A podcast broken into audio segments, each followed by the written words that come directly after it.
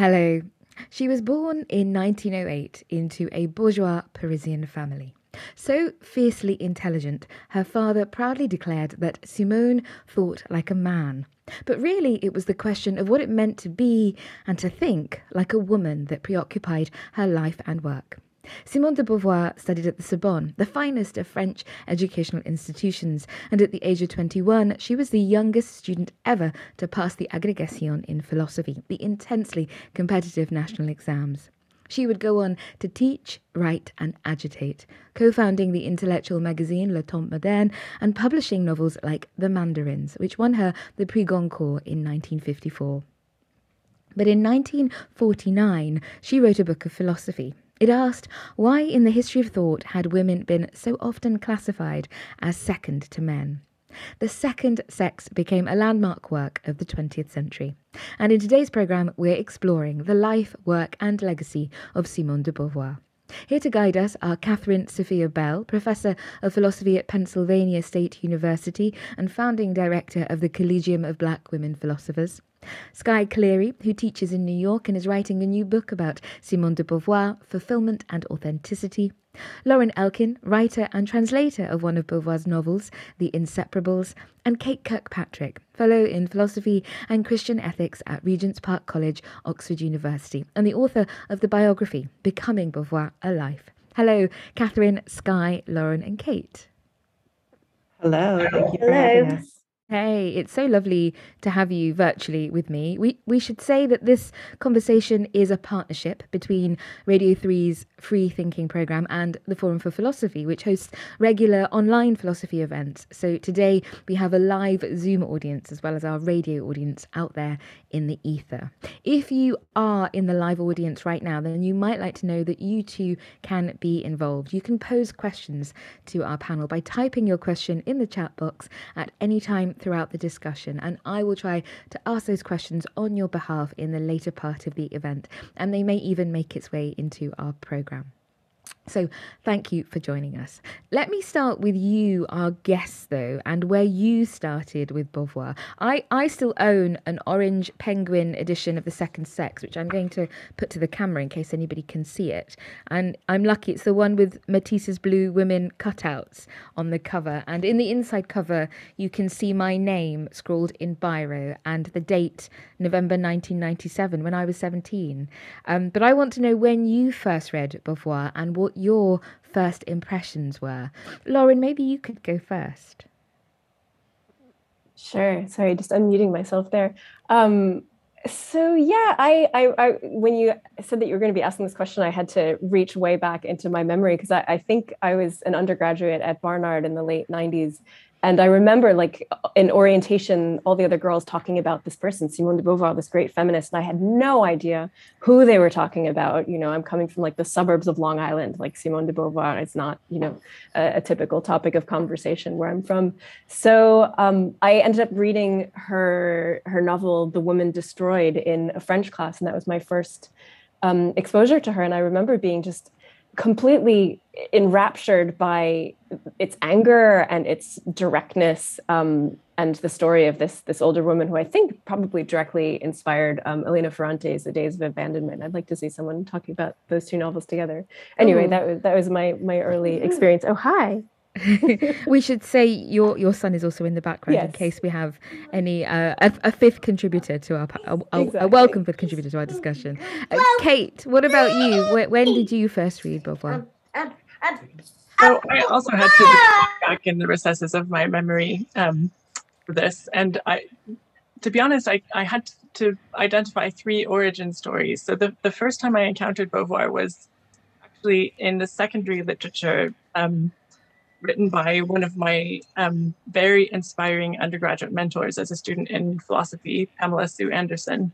And she had worked closely with Michèle Le Doeuff, a French feminist philosopher, and invited me to collaborate on a project of translation of Michèle Le Doeuff's works into English.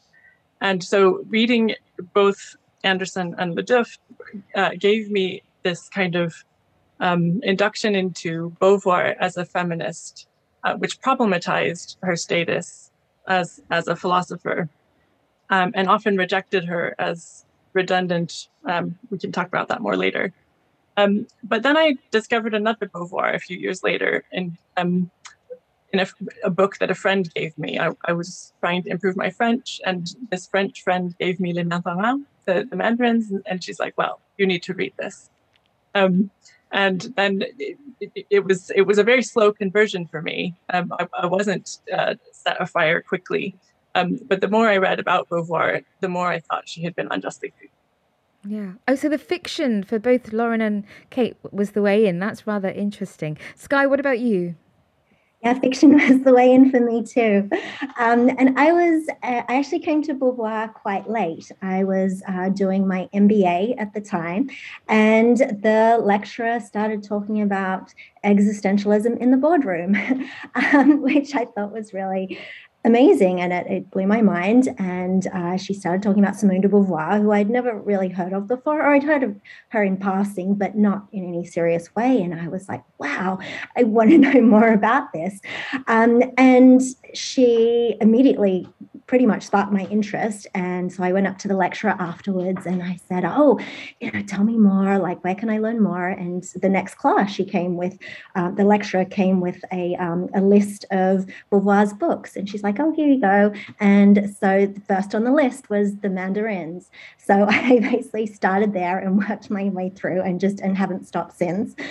Um, and yeah, I was I was ravenous to to know more about this way of thinking because so much of it resonated with a lot of the different questions I was asking myself about freedom and responsibility and authenticity.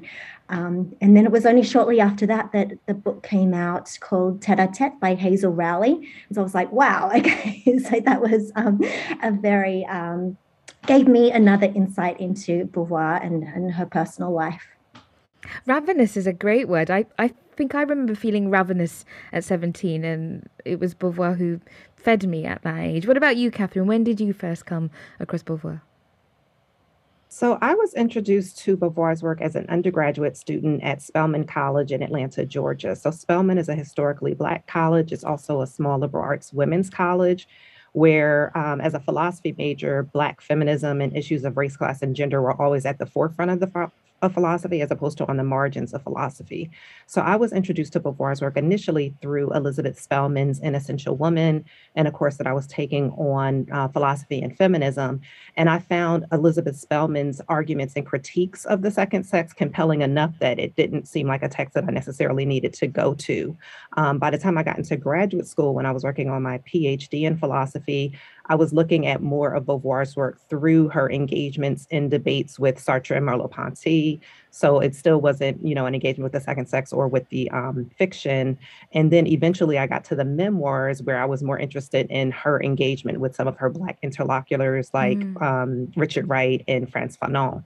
Um, so it wasn't until after graduate school that I finally, um, well, I'd read like um, Ethics of Ambiguity, and then I got into the second sex, and I realized um, like I never had that ravenous experience or that life changing experience because my introduction to feminism was through Black fem- feminism, mm through people like Angela Davis and Bell Hooks and Patricia Collins, or even going further back to people like Maria Stewart, as far as 1831 in the US context. So for me, the second sex was always lacking in a certain kind of way because of its inattentiveness or problematic attentiveness to issues of race, class, and gender, um, and Black women in particular. But what a fascinating context in which to place her and understand her. And I think we're going to hear more about that from you in a moment. I want to start our conversation with with the life and, Kate, perhaps I can come to you first about this because you wrote a biography of Beauvoir, and, and although we want to think about her work today, I wonder whether it's possible to talk objectively about her ideas apart from her life. Well, um, no. um, you're talking about a philosopher who interrogates the very concept of ob- objectivity.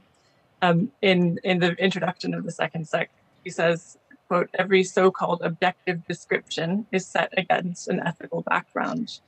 And so Beauvoir's life is always very politicized. Um, and it has been, and it's been acknowledged as such since the 1950s. So in the Black feminist tradition, uh, Lorraine Hansberry um, complained already in, in the 1950s that the critical discussion of the second sex uh, was often casual and ill informed, and there was a lot of completely irrelevant commentary about her personal life um, which was ironic uh, because that kind of gossip about her life is itself um, what Hansberry called a tribute to the accuracy of her thesis. Um, so I think that um, it's there are questions about philosophy and biography that we could ask in the abstract about how much we need to understand a person's life to understand their work. Um, some people think not at all. Some people go to the opposite extreme and say you won't understand the work without the life. Um, but in Beauvoir's case, I think the two sides of, of this equation, the life and work, are particularly interesting because her work was about women's lives and how they are mutilated by patriarchy and how the mythology of what it means to be a woman um, is uh, is often well kind of what conforms to tropes that reduce women to erotic plots. Yeah. So I don't think it's possible to be objective, but it's really interesting. Why not? She she does say that there is no divorce between philosophy and life, and every living step is a philosophical choice, which is a f- fascinating formulation. I'm not sure I know what it means, though. I I, I wonder, Skye, maybe you you can understand. What does what what what does it mean for there to be no divorce between philosophy and life?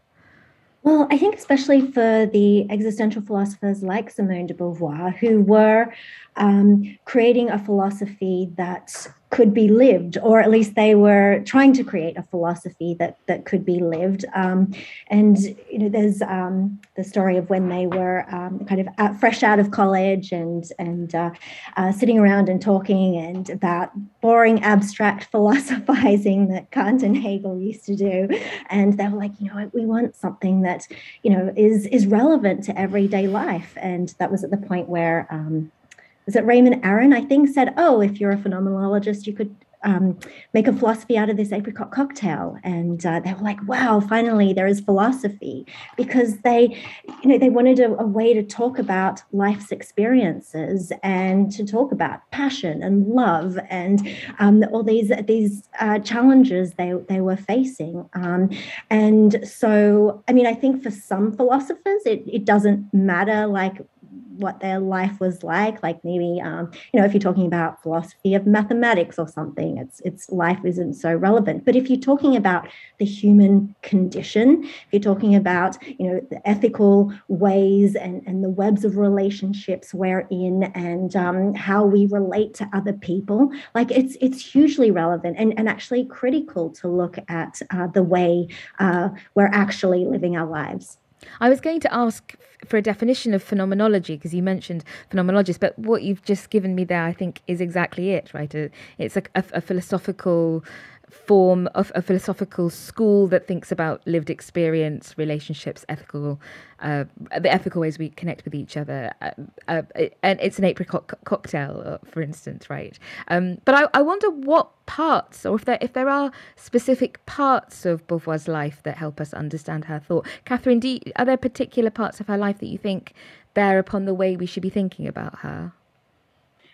Well, I think, but I, I want to go back to the original question because I think it is difficult to speak um, objectively about her life or about her ideas, right? They're always already going to be subjective. And I do love that Kate brought up Lorraine Hansberry's review because that is um, a text that's often overlooked in terms of um, Lorraine Hansberry as, as one of the first um, kind of recovery um, scholars of Simone de Beauvoir. I think we tend in the US context to associate that with Elizabeth Spelman or uh, Margaret Peg Simons, um, and they've done important work. But decades earlier, Lorraine Hansberry was doing this work. And so she really does um, critique this gossip about Beauvoir and what is um, identified as the biographical imperative years later. Um, and so I want to think about this biographical imperative as it relates to Beauvoir in particular, but women and Black women um, as well, right? So I first encountered this phrase in Vivian May's book on Anna Julia Cooper called Anna Julia Cooper Visionary Black Feminists, A Critical Introduction. And Vivian May is drawing on work by Valerie Smith and Coco Fusco, where she considers the myriad ways that Black women's theoretical claims have been under engaged or even dismissed because so much attention is given to their life stories, right? And so I think this notion of the biographical imperative does apply to Beauvoir because people have been much more obsessed with her relationship to Sartre or her relationship to Nelson Algren or whatever the case may be, as opposed to really critically engaging her ideas.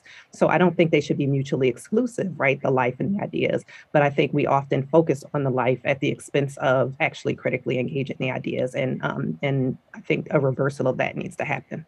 Uh, can, you you've hit upon a, a, particular problem in, in, in any of us approaching a discussion about Beauvoir, which is do we keep do we reserve a space for Jean-Paul Sartre in this conversation because he is a important intellectual interlocutor and romantic partner for her, but he's also the person with whom her name is so often coupled, perhaps to the detriment of Beauvoir's story and her thoughts. So let's clear the air before we, we get stuck into the work and decide between us. Sh- should he be a part of this conversation? What do you think? Lauren, what do you think? I mean, I would agree with with Kathryn that you know we have to find a balance between the degree to which we talk about the work as a, and and in conjunction with the life. I mean, Sartre obviously, as you've just said, was an important part of her life, and you know certainly, if we're going to be speaking about the Inseparables, he played quite an important part in the publication history of that novel. Um, but yeah, I think that he has been overemphasized um, and oh, that's putting it mildly. I mean, I think she's been ostracized and laughed at, you know, in comparison to the great Jean-Paul Sartre, um, and you know, misogynistically mocked and derided over down the decades um, in order to puff up Jean-Paul Sartre. So I think, you know, I don't think that that we should exclude him from the conversation entirely. I mean, he was there and he was important, but I do think that there has been too much emphasis on on him as superior as a philosopher to her. Did you want to come in, Kate? I agree. I mean, the truth is he was important, uh, and the truth is also that his importance is overestimated. Yeah, yeah. I think that's Skye. I agree. yeah. Okay. So we're going to reserve a small space for him, but only a small space. Maybe when we're talking specifically about the inseparables, Kathryn. Well, I'll say really quickly, I've been to several Sartre Society meetings and Sartre conferences where her name does not come at come up at all. And so I think it's interesting that the question even needs to be posed because there are several male philosophical figures and whom they're in relationship with, or how many children they did or did not have, or all of these personal details never even come into the come into question right it's always about digging directly into the ideas and again i think there are there's a balance between those two extremes but i just want to point out i've been in several spaces in yeah. which sartre was the um the the the focal point as a figure and and her name was not even mentioned. Isn't that telling? Isn't that telling? Maybe we shouldn't mention his name at all and try and resettle the balance but uh, let, let's see where we, we get with that. Skye go on. You want to come in? Well yeah i was just saying that yes i think that's part of it but also part of you know talking about women in you know these male only spaces because so many women throughout history have supported male authors in various ways and haven't been credited for it. So i think we, we need to do both those things.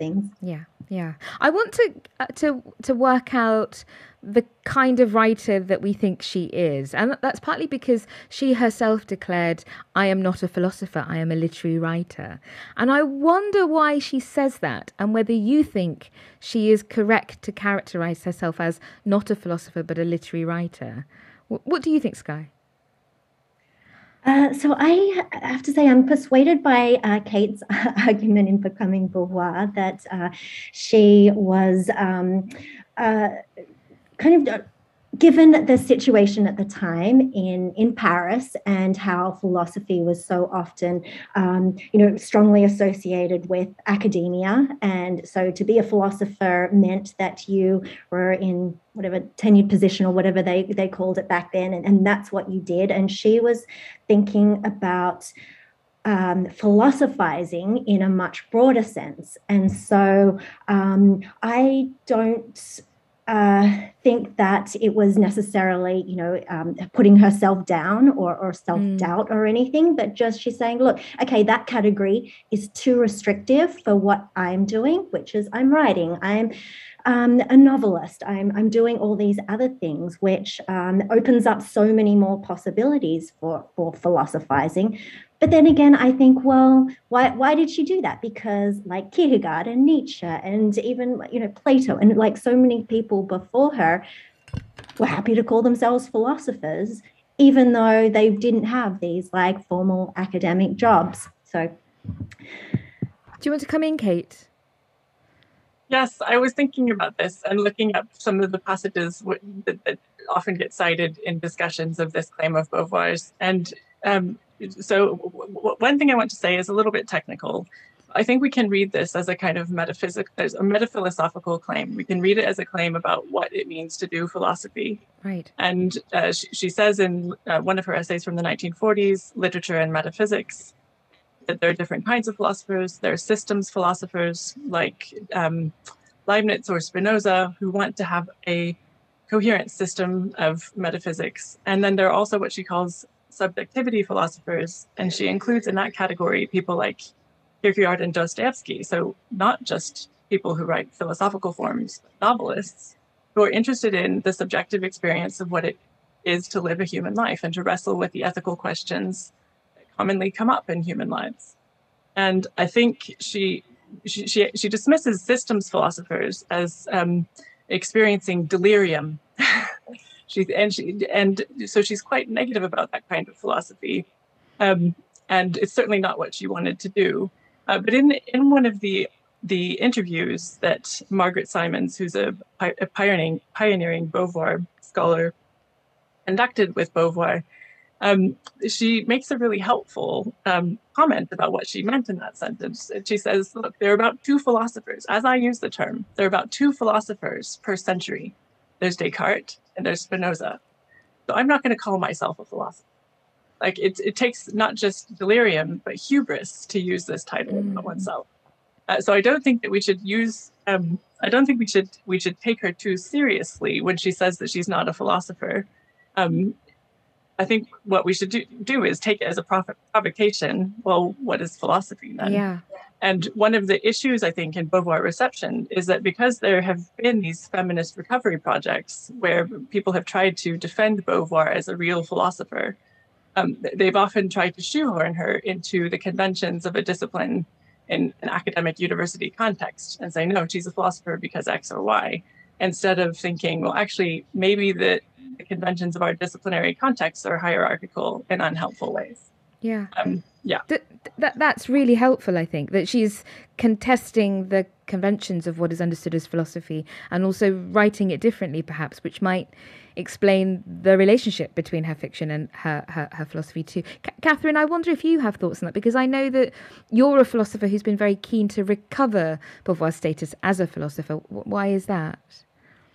Um, I mean, I'm not so much invested in recovering her status as a philosopher. I think a lot of work's been done. I mean, I think the question to the answer to this question is both yes and no, right? And I'm thinking about another philosopher that I work on, Hannah Arendt, who makes similar claims, right? And she self-identifies as a political thinker rather than as a philosopher. Um, so on the one hand, I want to say yes, this is the case because I think it's important to honor how people self-identify, right? But no, insofar as they're not only um, formally trained in philosophy, but they're both taking up existing philosophical ideas while simultaneously offering their own original philosophical ideas, right? But I think the rejection of the label of philosopher is really nuanced here, right? As already yeah. been discussed, right? So it has to do with their own perceptions of the limits of philosophy and how they sought to exceed those limits as well as their awareness of how they were perceived by men in philosophy who explicitly stated that it was not a discipline for which women were well suited, right? Um, I also think here of Bell Hook's essay, True Philosophers, Beauvoir and Bell, right, where she identifies as a true philosopher, even though Bell, and I agree that Bell Hooks is a philosopher, even though she's not formally trained in philosophy, and also identifies herself alongside Simone de Beauvoir as a true philosopher. Um, but then something else I often say about this when we're thinking about the Western philosophical canon in particular is when you look at how history of philosophy is taught in the US context, at least, oftentimes they'll start with the pre Socratics with Thales and uh-huh. water. And so my argument is if Thales water counts, then anything goes in terms of what is really philosophy. Oh, I should say everybody here is nodding vigorously as you as you've been talking about the, the this and this new definition of the the true philosopher. I want to ask Skye because Skye, you confess to starting with the fiction. Is the fiction separable from the philosophy, or is it a working out of it? Good question. Um, so I think it is, I would say it's a working out of it because, you know, Beauvoir seems to be, you know, doing philosophy through her fiction and kind of working in the I guess working with the ambiguity of creating characters who face different dilemmas, who who face different challenges, and and teasing out the complexities of of situations, because that was you know a key part of what Beauvoir was acknowledging that we're all born into different contexts, we have different pressures around us, and you know that that matters significantly, um, and so I, I I do appreciate the way she kind of uses fiction um, in that way. And I mean, Plato's Symposium was the same. I mean, we've had so many. You know, she wasn't new in doing that, um, yeah. but uh, the the way she she focused on kind of those nuanced situations through fiction was was very skillful but what's also great is that she wrote um, i guess you know the hard classic philosophy through you know the second sex and, and her essays. And that allows us to kind of talk about the philosophy but also think about the philosophy in terms of, of the fiction and the, in these stories that she creates the, the, the, major work we should mention is The Mandarins, which won the Prix Goncourt. And it, it's a, a roman à clef, a story that resembles something of her own life and circle. It's about the personal lives of a, a close knit group of French intellectuals, starting at the end of the Second World War and going into the 50s. Lauren, as the person who's been really who's been handling the fiction, you're translating her, what, do, you, do you have a sense of what she's trying to accomplish in that work?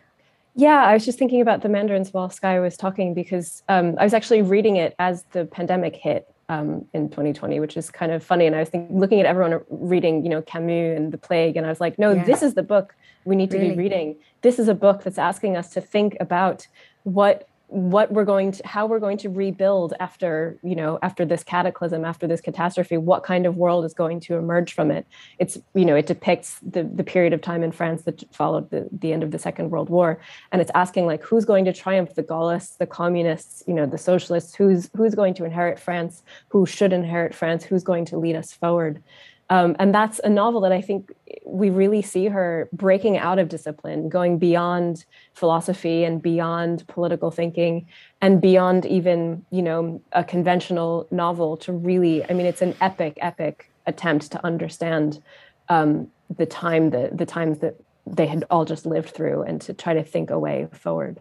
Well, I, I want to encourage us to try and understand the time that she had just lived through, actually. I know we're going to talk more about the, the fiction in a moment, but could we set up some of the political context of the moment that she's living through?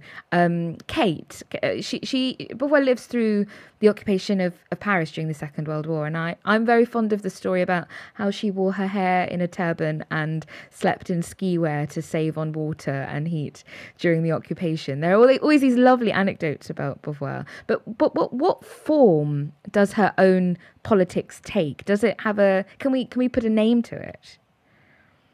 Well, so this is a really interesting question because uh, many one one of the kinds of uh, knee-jerk reactions I encountered when I said I was working on Beauvoir was um, people saying, "Well, she wasn't political. Beauvoir wasn't political." Um, some people thought that she um, was complicit in the occupation um, because she worked for a, a, radio program, and until the archives revealed that she wasn't working on propaganda, um, that people worried that she was apolitical and just went went along with things. So, in, in terms of what form her politics takes, um, I think it's a form that is not always acknowledged as political in interesting ways. So, she wrote a play uh, in um, the early 1940s called Useless Mouths, which is about uh, it's set in medieval Flanders, and it describes a city under siege and the um, the men of the city are bu- busy building a tower to the glory of France, and they decide the elders of the city decide that the um, all of the food that remains in this besieged city should be given to the men who are building the tower, and that the women and the elderly and the children should be left to starve and so she's she's criticizing a politics which doesn't take the humanity of women and children and the elderly seriously um, very early in her career, so before the second sex, and which attends to the differences in class location of, of members of the, the, the city. Um, and so I think she, by her own by her own account, she had a conversion in the Second World War um, I think because of seeing need in ways that she hadn't faced it before, yeah. and uh, seeing how decisions were made um, and whose lives counted as human and, and worthy of saving. And then we get we get we get the the Beauvoir who lives through the bohemian blossoming of 1930s Paris through the wartime occupation, and then the, the Beauvoir who's living through the sexual revolution of the 60s. And I, I wonder is it possible to say how far she and her work was a driver behind those social and cultural changes or the product of it? Is this an environment that creates Beauvoir? Skye, I wonder if you have thoughts on that. Yeah, I I mean, I want to say both because, you know, she was coming to, you know, into she was becoming more and more popular like as these things were happening and she was responding to these situations and and you know there were lots of people like Betty Friedan and Gloria Steinem and and these um, very uh, I guess prominent voices who were responding and building on what uh, um, Beauvoir had been writing and Beauvoir was writing as Kate says she was writing politically and and very actively and so she she had a voice and she was putting it out there and so um, I'm not I, I think it was a, a feedback loop and but she yeah. was certainly pushing pushing things along in that respect. Yeah. She she's outward facing too. I always think that's one of the most remarkable things about her is she's thinking about the question of Algeria um, in the 20th century uh, for France. Um, and she's also thinking about America, Kathryn. Actually, I might ask you about this, about her relationship to America. She visits the US in 1957 on a lecture tour. And then I think I think she visits twice uh, in 1955 and then 1957, I think. And I, I'm interested who she's meeting in the US and what she's observing there and whether that inflects her work in any way?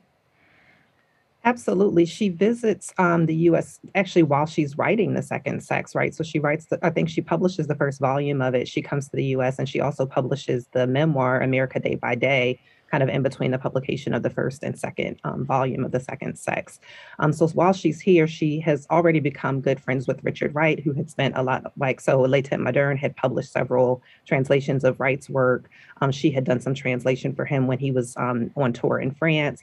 She spends time with Richard and Ellen Wright while she's in the United States. She does a series of lectures. I think she had like 25 or so lectures that she did while she was in the US. And what's interesting to me about her time here is she spent some time in New York with Richard Wright, where she wants to observe like, you know, authentic jazz and things like this. Um, she goes to um, some reservations, some Native American reservations while he, she's here. So she really, literally goes from like the East Coast through the Midwest um, to the West Coast. And I think that definitely um, informs her experience here. And it also influences, I think, what happens um, in the second sex. So, yeah. so the U.S. In, influences her as well in terms of um, Myrdal's An American Dilemma. So when she initially is thinking about writing the second sex, she has in mind a smaller book like Sartre's um, Anti-Semite and Jew. But after reading this encyclopedic text by um, by Myrtle, um, she ends up doing this encyclopedic product project with the second sex. So yeah. the U.S. and observations of um, anti-black racism, segregation, and things like that definitely are influential on um, on Beauvoir. And and you mentioned Richard Wright. Some people might not know who Richard Wright is. Just give us a little so Richard Wright is an author probably best known for Native Son and Black Boy. So Native Son is a novel, Black Boy is more autobiographical. Um, he also wrote several short stories. Again, um, Black Boy was translated, uh, parts of Black Boy and Native Son um, and several of his other short stories were um, translated um, in French. Um, I've argued that a lot of people think that Richard Wright became existentialist after his time in France with Beauvoir right. and Sartre. But my argument is like when you look at Black Boy Native Son, long before he ever went to France, there are existential themes and threads that are happening there in there. And there's an interesting letter from Richard Wright, I think, to CLR James, where he talks about um, looking at some other existentialists like Kierkegaard. He has like a book, um, a, a a table that has several books on it um, of existentialism. And he says to C.L.R. James, you know, you see all of those books over there. I knew everything in those books before I even read them, right? So part of my argument with regard to Richard Wright is that he was already engaged yeah. in a Black existential philosophy before going to France. Yeah, that it has its own energy across the Atlantic of its own. Yeah. You're listening to Free Thinking on BBC Radio 3 or the Arts and Ideas podcast on BBC Sounds with me, Shahidha Bari. We're talking about Simone de Beauvoir today in partnership with the Forum for Philosophy, who run free and often online philosophy discussions open to the public. You can find out more on their website, philosophy forum.org. And of course, we have our own philosophy playlist where you'll find programs about Hannah Arendt and Michel Foucault and episodes exploring 20th century women writers like Sylvia Plath and Anne Sexton. You'll find them on our website, bbc.co.uk forward slash free thinking. Lauren, I must come to you and we must talk about The Inseparables, which you've just translated. Uh, and The Inseparables is a story by Beauvoir uh, about a childhood friendship between two girls, Sylvie Lepage, who seems to be a proxy for Beauvoir, and Zaza, um, based on a young woman called Elizabeth Lacoin. Why is this such an important relationship for Beauvoir? You're muted, Lauren. I thank you. Um, yeah, I think it's a really important relationship for Beauvoir for many reasons, but I think the one that really comes to the fore in The Inseparables is that it was through her her relationship, well, you know, Sylvie is the is the proxy, as you said, for for Beauvoir in the novel. Her relationship with André, who's the proxy for for Zaza, that she finds a way to have conversations, like real, challenging and expressive and and enlightening conversations that allow her to imagine who she might be or become outside the bounds the very constrictive bounds, I might say, of young womanhood in bourgeois France, you know, in, in the 19, you know, late 19 teens and early 1920s. Um, and so I think, you know, the fact that Beauvoir fictionalized this friendship so many times over the course of her writing career just attests to the degree to which Zaza was fundamental for her in, in terms of who she became and how she was able to become that person. And the relationship between Sylvie and Andre, uh, Simone and, and, Zaza, it has it's it's intimate. It has ha, it felt a little bit reading your translation. It felt a little bit like Jane Eyre's friendship with Helen Burns at Lowood School. There's a real deep emotional connection and and something more maybe even. Um, you call the book poignant, chilling, and eviscerating. And I really want to ask you, in what way is it eviscerating? What does eviscerating mean in that context? Um, uh, for me, it, it meant basically that I, I see this novel as, as, in one way, Beauvoir taking aim at the people that she holds responsible for Zaza's untimely death, namely her mother and you know all that she represents in terms of the haute bourgeoisie and, and super Catholic, you know, restrictions um, on on young women and basically an entire like worldview, I guess, not not just about it's not just about feminism. Um, and Maurice Merleau-Ponty, who who was Zaza's, you know, erstwhile lover, who wouldn't. Beauvoir thought that he should have committed to marrying her, and he wouldn't. Um, and yeah, I mean, to a certain extent, herself as well, that she wasn't able to intervene and and and help Zaza to feel that she could stand on her own feet and leave this repressive background.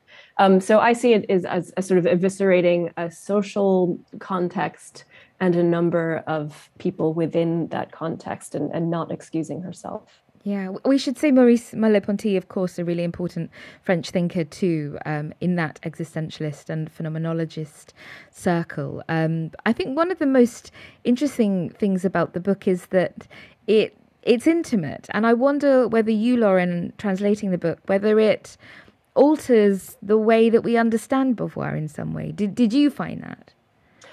Um, it, you know, I think when when we talk about the novel being intimate, maybe this is sort of what you're getting at. I I do I it was in my mind as I was translating the novel that this was perhaps not outright a tragic lesbian love story, as Paul Preciado called it in, Libération, but certainly an a, a, relationship of such intensity that I think we have to think about it as as a queer relationship, and I believe this is the most explicit um, instance of this kind of intense relationship between two girls that we find in Beauvoir's um, fiction.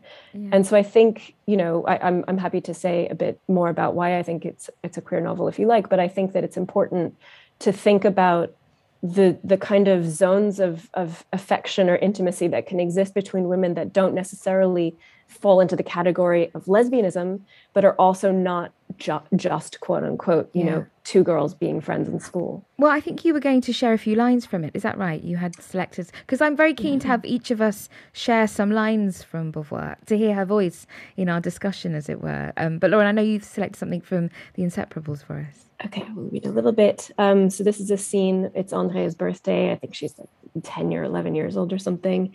And um, Sylvie, Sylvie says, I decided to make André a handbag following a pattern in La Mode Pratique, which I was determined would be the height of luxury.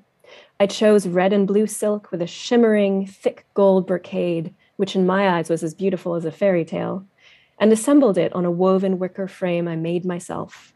I hated to sew, but I worked so assiduously that when the little purse was finished, it looked truly beautiful, with its cherry colored satin lining and its pleats. I wrapped it in tissue paper, laid it in a box, and tied it with a ribbon. Isn't that lovely? See, I, I'm I'm not sure that I when I say intimate, whether I do mean that there is some erotic frisson between the girls. I mean that there's some sort of there's something deep you know there's a connection and i'm not sure quite what it is but do, do you think that we should be reading this as a as a, a queer novel and and thinking of Beauvoir as a queer writer well, I do. I don't want to be prescriptive in in terms of using the term queer. I don't think that there's necessarily an erotic charge necessarily um, between these two young girls. I mean, they're like 10, 11 years old. That's not really yeah. what I'm talking about. Without wanting to undermine, you know, the very real sexuality that the children can have that I think we try to take away from them. Um, but if you're thinking about queerness in the kind of like Eve Sedgwick queer theory kind of sense, it's like very open and, and, ambiguous and and undefinable the kind of open mesh of possibilities i think is is the sedgwick quote yeah. i think that that I mean, she's made she's made her purse, you know, like they're they're they're little like encoded references, I think, to some kind of sexuality that the girls may not necessarily have any firsthand knowledge of or or yearning toward or ability to articulate to themselves. But for a grown ass woman to be reading about a young girl making another young girl a little red satin chained purse, like you know, yeah, I'm sorry, but yeah. Kate, you wanted to come in there. I did because I think your your Shahidha, your question about the, the, erotic is a really interesting one. Um, I think one of the contributions I take from Beauvoir philosophically is that we inherit from patri- patriarchy an impoverished imaginary of what the erotic is. We inherit an, an imaginary according to which the desire for connection with other human beings is uh, has only one end, which is heterosexual sex, and you know the polite way of putting it is that's not true. Um, and so i think I, I, resist the reading of beauvoir as a queer writer partly because she was an existentialist and she did not believe that people had identities. And so to the extent that queerness is associated with a particular identity i, I, I think it's anachronistic and possibly mistaken to yeah. to um, to say that beauvoir is that kind of writer um, because she criticized identity often as a form of bad faith. Um, she's, she thought that selfhood was about possibility um, and indeterminacy and ambiguity, to use one of your words, Lauren. Um, but I think she would have resisted the idea that you have to identify in a particular category. Let me. Let me draw Skye in here because I know Skye, you're writing about Beauvoir, you're working on your own book, and you're thinking. I think about concepts of relationship and reciprocity. What is it that Beauvoir helps us to learn about that, do you think, or understand about that? Yeah, and I think the Inseparables opens up a really interesting question about reciprocity because it is an unequal relationship in in many ways. I mean, there are different social levels there. Um, uh, you know, um, sorry, I keep going to say Beauvoir. No, Sylvie is like Beauvoir going to be expected to go out to work, whereas Andre is being groomed for marriage and marriage in, you know, to, you know, an appropriate person that her parents kind of pre-approve. Um, so I, I'm reading The Inseparables as, you know, a celebration of, of friendship and a friendship that doesn't necessarily have to be equal. Um, for example, there's um, there's so much um, I guess, generosity of spirit that we see um, with with Andre. I'm sorry, see with Sylvie, um, and you know they treasure the moments they have together, but especially Sylvie treasures them. Um, and you know, there's there's certainly a strong trust, although they don't share everything with each other. Um, but you know, and further to the earlier discussion, I I agree that this book opens up possibilities for female friendship like in a more explicit way than Beauvoir had done before. So if, if you read about the young girl in in the second sex, you know, Beauvoir says things like, um, I don't know, all women are a little bit homosexual. And, you know, she talks about the young girl, um, how the um, her best girlfriend provides support for her to escape the maternal cycle of uh, circle and to explore the world, and in particular the sexual world. Um, and now her friend is both an object wrenching her to the limits of herself and a witness who restores that self to her. So, you know, she's in the second sex, she's certainly if we apply that to the inseparables, it's it's possible to read it in um, a, a, queer sense or through a queer lens. Um, but you know, when I read Lauren's translation, like I didn't get that from the book. I didn't see that there were um, you know, I think there was much evidence to suggest that she, it wasn't, you know, sexual because Sylvie says things like, you know, the type of love where you kiss has no meaning for me or no, or no hmm. reality. Um, and Sylvie genuinely just wants Andre to be happy. And I think that's a beautiful relationship because it's intimate, because it's passionate, but it's it's not clearly sexual. And I think mm. the, the word used earlier was um, ambiguous. And I think that ambiguity is really, really important here um, because it's, as Kate said, you know, we're, we're so driven into, oh, classifying something as romantic or friendship and never the twain shall meet. But in fact, you know, there's there's a whole spectrum in yeah. there. And let's not get into this patriarchal thing where we say, oh, let's, you know, if it's not like a, you know a reserved friendship then it must be sexual and therefore it's taboo and therefore oh let's not women get too close to one another. And i think this novel really is is beautiful because it does show more possibilities beyond that binary.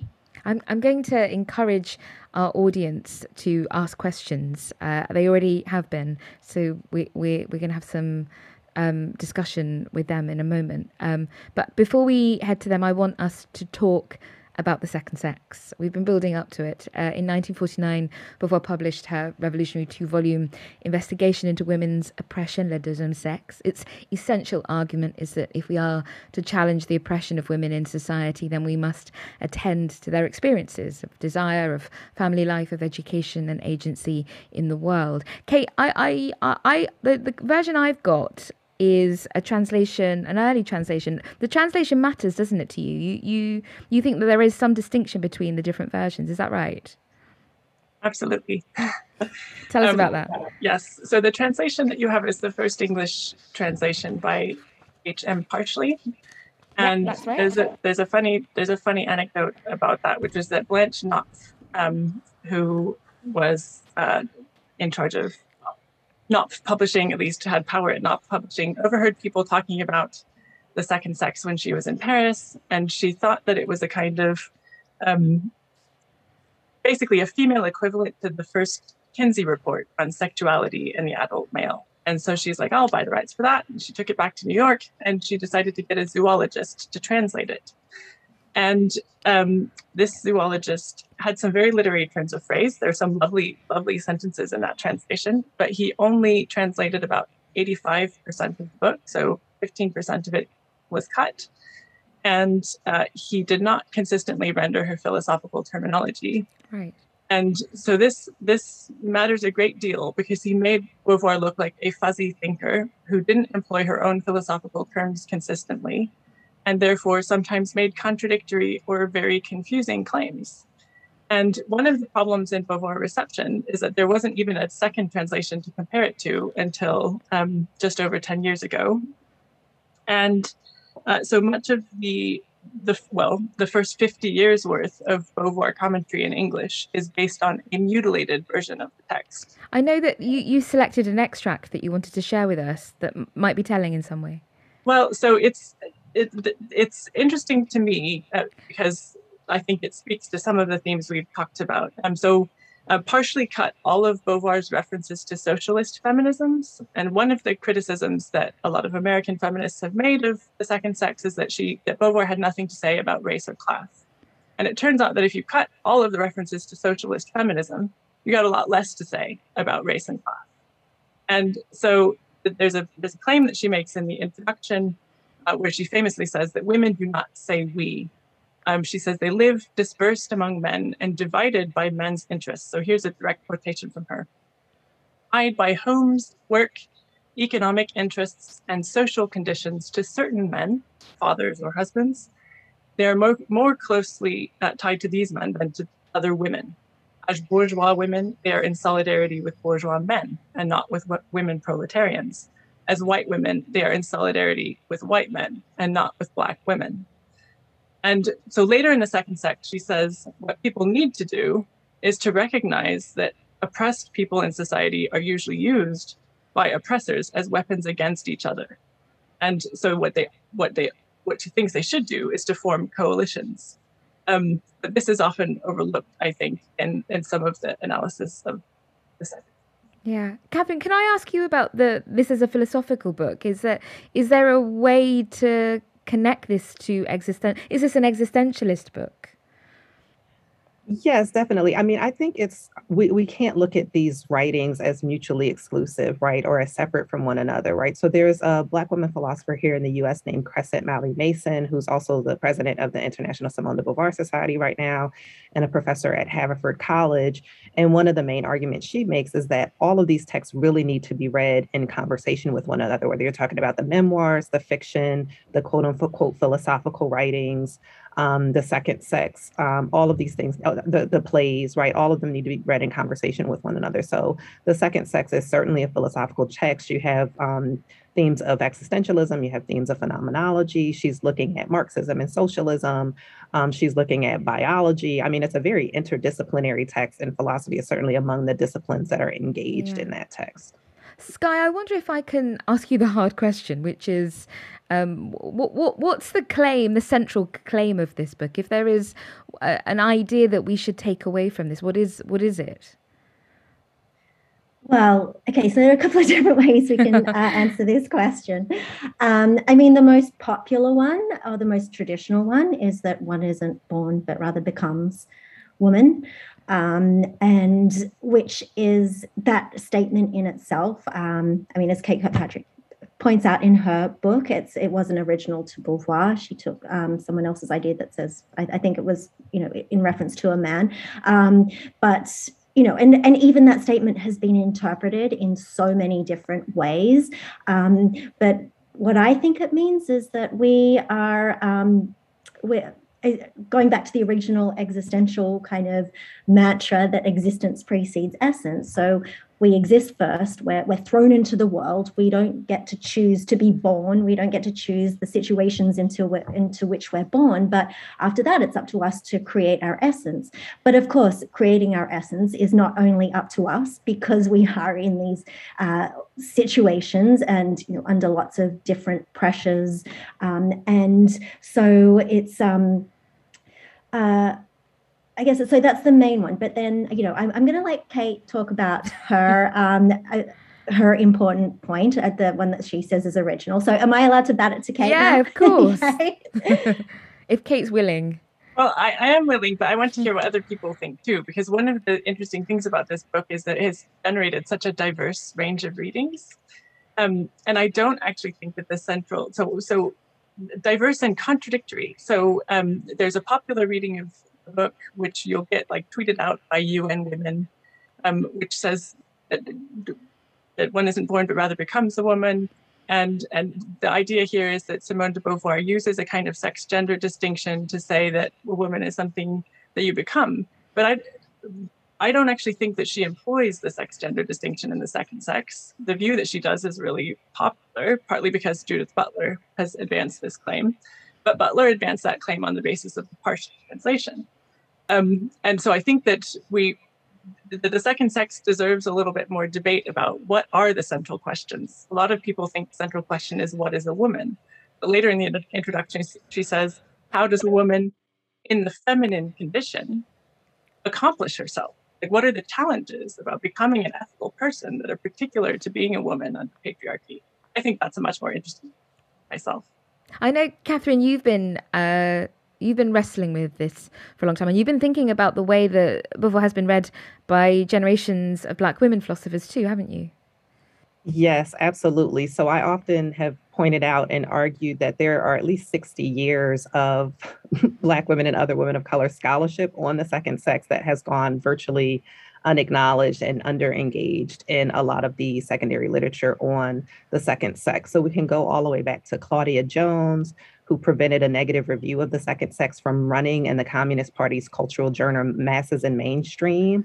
Um, but in addition to um, blocking that negative review of the second sex in the US, she also assisted in getting Elizabeth Lawson's more favorable positive review of that text published in the journal The Worker.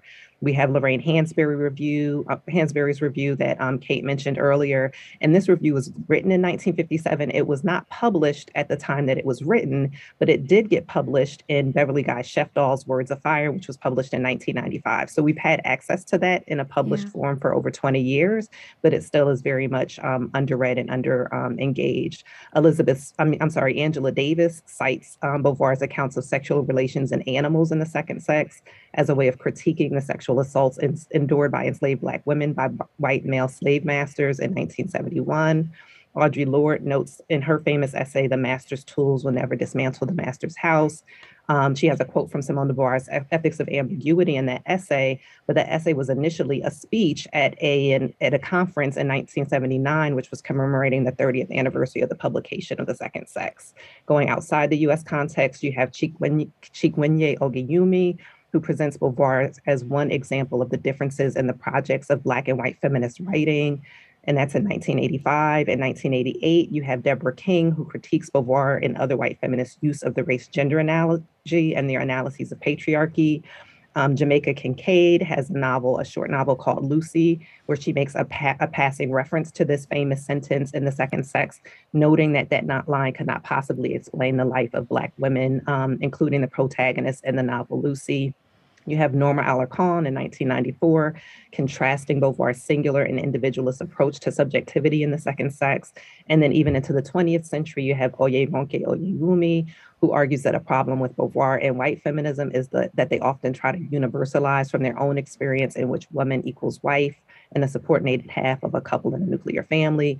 And you can go on and on with Mariana Ortega, with Bell Hooks, whom I previously mentioned, Stephanie Rivera Berruz, Kyoo Lee, and um, Alia Al-Saji, just to name a few. I didn't even get to it, all of them, but it's yeah. well, it, I'm I'm finding it immensely moving, Kathryn, to think about this writer as the as a ne- as a, a, node in this nexus, this enormous set of connections, and um, writing from her um, inspiring more writing and, and the kinds of conversations that you're talking about, Kathryn. I, I know that there is a question here about whether there is solidarity or whether there is insensitivity in her alignment of the otherness of women with racial otherness.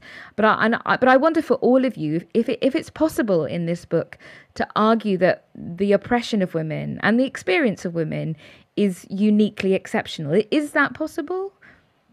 What do you think? Kathryn, do you want to have a go at that first? Yeah, I'll come back. So, one thing I think is important to recognize that when we're looking at Black women and other women of color's engagement with the second sex, not to assume that there's this one way influence that's happening, right? Like, and I think similar things happen with Richard Wright, as we said before. There's this assumption that Richard Wright somehow became existentialist by hanging out with Sartre and right. Beauvoir, and that's not what happened, right?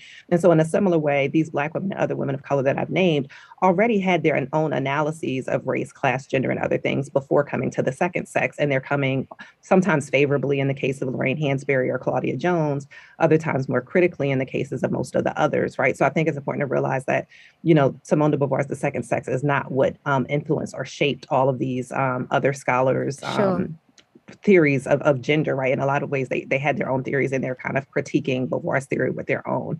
Um, but having said that, I do think it's important to think about um, not just the I, I, don't think that women's oppression is something I, I, I, think you have to take for granted that women's oppression is somehow separate from other forms of oppression or in order to claim that it's somehow singular right? And it's impossible for it to be singular because gender oppression is also informed by class oppression is also informed by racial oppression um, national origin language religion sexuality right? So they're always already intersectional with other forms of oppression right? So you can't talk about the oppression of women qua yeah. women, you have to think about how that oppression of women is going to be different when you're looking at it through the lens of race, class, gender, and other identity um, formations. And even if you look at Beauvoir as rejecting identity, which I don't necessarily read her in that way, but um, even if we, um, if even if I were to agree with Kate on that, Beauvoir still does take seriously what she calls the situation of people, right? And yeah. the situation is going to take into account things like facticity, which bring us back to questions of identity. Yeah. Kate, do you want to come in there? Yeah, so I think just because I'd like to respond to Kathryn, so when I say she rejects identity, I, I, I'm, I'm referring to a kind of metaphysical conception of personal identity, where that we aren't coincident with ourselves. There's no essence of me that, pre, that determines who I'm going to be in the future. Um, I do think she thinks social location matters a great deal. Um, so I think that's a, that's an important clarification. Um, the um, I suppose yeah, I will leave it at that so other people can. Well, it's a really hard question, but I I might allow you to escape it slightly because we must attend to our audience who are asking amazing questions. Um, I, am going to come back to, to, to these questions in a moment too before we close our event. But let me acknowledge our audience who have been really engaging with this discussion. Um, uh, there's a question here um, from. Tina Yeh. What does the panel think about the bourgeoisie nature of Beauvoir's feminist philosophy? And, and Kate, you talked a little bit about about her, her socialist leanings, maybe in the second sex. But I wondered if others wanted to talk about that, the the bourgeois nature of um, Beauvoir's writing. Lauren, maybe you've got thoughts on that. Um, I think to read The Inseparables is to read a pretty eviscerating critique of the bourgeoisie and its hold on ways of being in the world, um, especially for, you know, obviously for, for Beauvoir herself and for her, her friend Zaza. But, you know, I, I, I think that, that that's probably as far as I, I would go in terms of, you know, venturing to, to, to make blanket statements about, you know, Beauvoir's writing, you know, overall. Yeah, can I chime in there? Um, of course, Guy.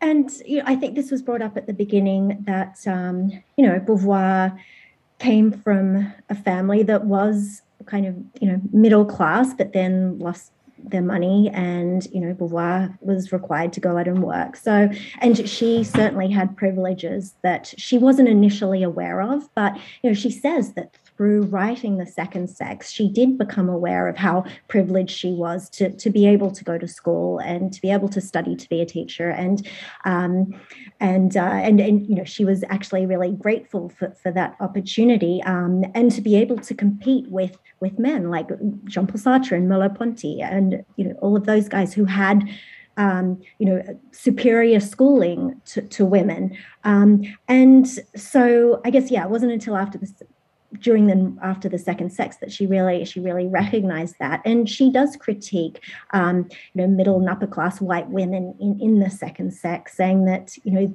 they're tethered to their like i think kate uh, read out this um, quote that they're tethered to their oppressors more deeply than to one another. And there's so many temptations for women to, to sell out and to take the easy path if they can, especially for white women. But, you know, there are parts where she does acknowledge the struggle of working women and you know, she says explicitly like how um, uh, you know women in rural areas are, are treated so poorly and she analyzed the poor conditions of, of sex workers and uh, she, she says things like it's not the sex work that's or the work that's degrading it's the conditions of the work that's degrading. And so you know she was really pushing back and and, and challenging that there's a there's a question here from Sophie Parish, um, and the the question I, I may paraphrase if I may as well as well Sophie. The question is: Is transcendence a fundamentally masculine concept? But I wonder whether we could expand it to think about whether the philosophical language that that Beauvoir inherits and is part of may be inherently masculine, and that she might be challenging that. Is there is that one way to think about what she's doing? Yes, so this this this is a great question, and it enables me to talk a bit about the Harlem Renaissance. Um, yeah, I was kind of biting my lip earlier when Kathryn Sophia Belle was talking about um, Richard Wright, because one of the other the other things that Beauvoir did when she was in New York was that she went to the Abyssinian Baptist Church and she heard Adam Clayton Powell preach, and she was impressed by how political it was. And the, the word transcendence um, is often invoked uh, in this kind of criticism of Beauvoir where she accepts Sartre's philosophy of transcendence, which is masculinist. Um, but if you go back farther in the history of philosophy, transcendence and freedom are linked together, the, the kind of locus of human personhood, the, the, the center of um, your, your desire or longing, or to use Bell Hooks's word, yearning for something more than the mundane and the everyday. And uh, so I think that there's a kind of religious history to this word transcendence and you might want to claim that it's masculinist, but I find it quite dissatisfying to do so. Um, I find it equally dissatisfying to say that it belongs to Sartre. Yeah, great. Um, there is a question, Kathryn, for you, I think for you, and uh, and it's the discussion that you and Kate have been having, which is about um, the tension between an existentialist rejection of identity and the importance of identity for people of color and minorities. And and, and this uh, person is asking you to, to talk more on that topic. Yeah, so I think oftentimes the the perception is that people of color and minorities are more attached to identity than white people, but I think part of the issue is whiteness is often presented as universal and anything that's not white is assumed to be particular, right? And this actually is a thread that's gone throughout our conversation, right? Like from the question of whether or not we're going to talk about um, specifically Beauvoir, Beauvoir and her partners, to the question of whether or not she is a philosopher, to the question of um, you know how we're going to category categorize her writings right so like when you think about any of the white men who are named in the western philosophical um, canon no philosophy paper ever starts out by articulating or justifying why I'm talking about this white male as a philosopher, right? But if you ever hear anybody give a philosophy talk about someone who's not a dead white man or a living white man, oftentimes the paper is prefaced with why this is philosophically relevant, right? So the issue is not so much that I think Black people or other people of color are more wedded to or committed to identity because a lot of them are looking at how they can also transcend certain identities. The question is, you know, how do we push back against this operating assumption that whiteness is this universal category while anything that's not white is somehow very specific? and particular. Yeah.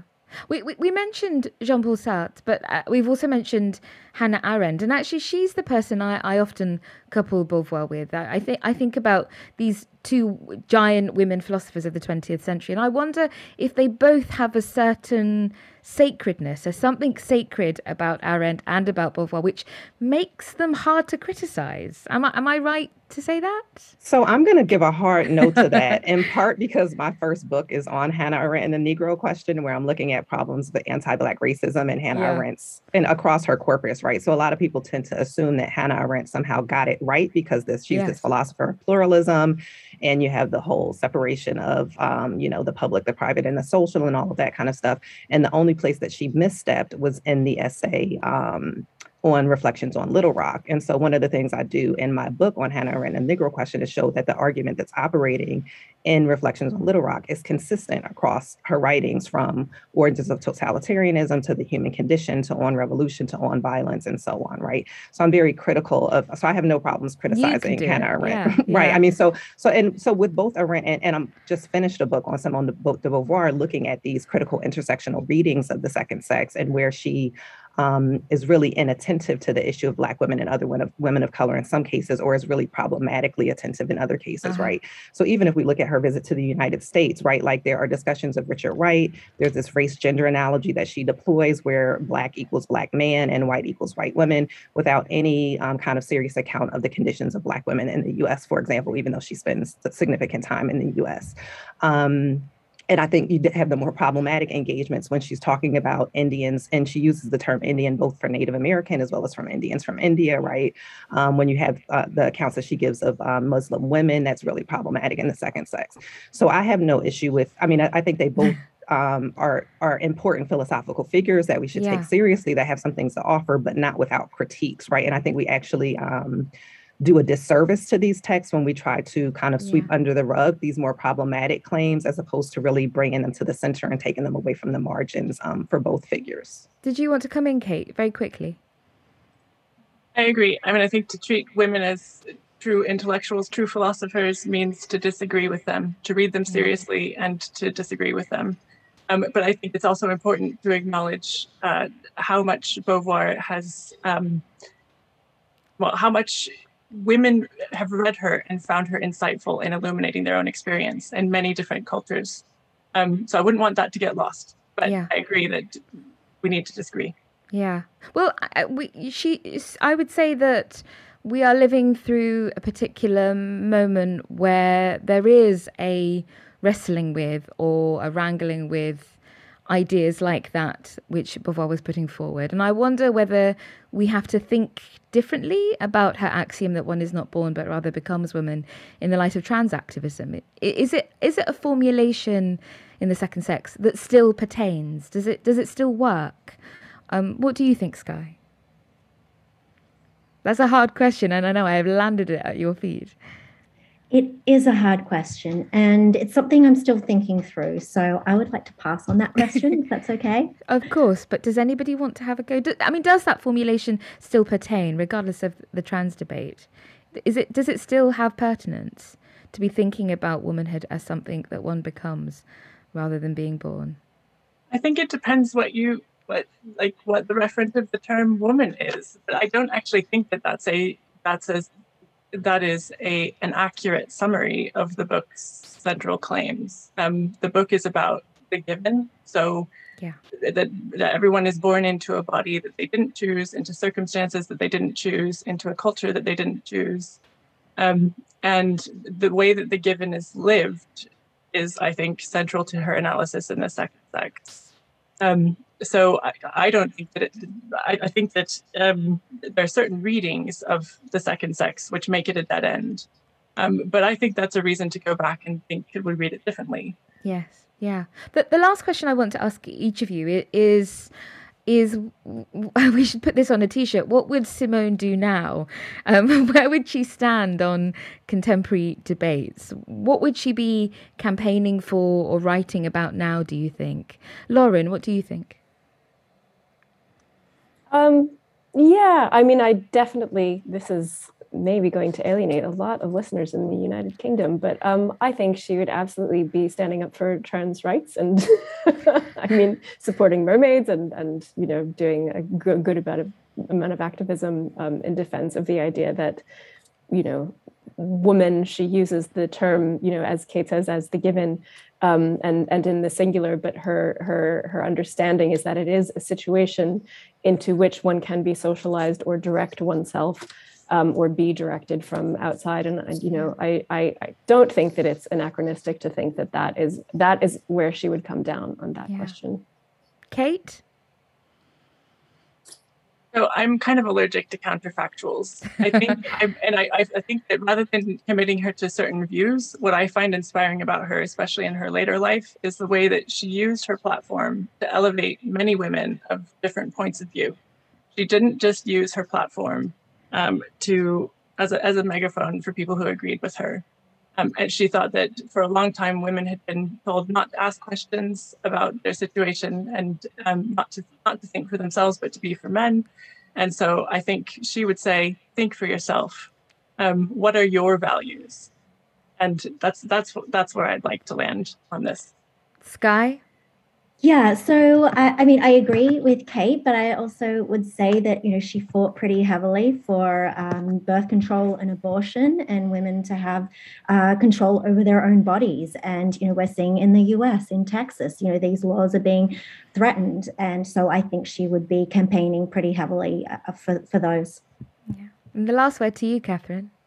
So um, I think Hannah Arendt and Simone de Beauvoir both are people who have great insights, but simultaneously have some really problematic oversights, right? So there's a 1976 interview in which Beauvoir is asked if she would do another book on women, and she says no, and she kind of does a self critique of the second sex. And so she says, you know, it, it focused too much on theory, and she says now that's no longer valid. What's really needed is that a whole group of women from all sorts of countries assemble their lived experiences and then derive from, from such experiences the patterns facing women everywhere. And that should information should be amassed from all classes, right? Right? So there's a much more kind of inclusive um, direction she seems to want to go in. But then in the very same interview, she goes on to criticize Black women in the United States, saying that they refuse to listen to the white women's liberation movement proselytizers proselytizers simply because they were white. Such Black women remained supportive of their Black husbands despite exploitation, simply because the person trying to make them aware of their exploitation were white, right? So there's a sort of white assumption of um, a white savior, savior complex or assumption of like that white women knew what was going on and Black women didn't, even though in the US there's a history of Black feminism or proto feminism, again, going back at least to Maria Stewart in 1831. Yeah. So I think she probably would have some insights about what's going on today, as well as, again, some problematic oversights um, about what's happening today. Yeah, that I think seems a very fair summary. Thank you to my guests, Kathryn Sophia Belle, Skye Cleary, Kate Kirkpatrick, and Lauren Elkin. Kate's book, Becoming Beauvoir, and Lauren's translation of The Inseparables are out now. Coming up on Free Thinking, what's going on? I wish someone would tell me. Matthew Sweet has the answer with a programme on Marvin Gaye, and Anne McElvoy is roaming around Romanian literature uh, with our next Sorry. uh, Anna McElvoy is roaming around Romanian literature with Philippe Sands and others. Do join us again. Goodbye.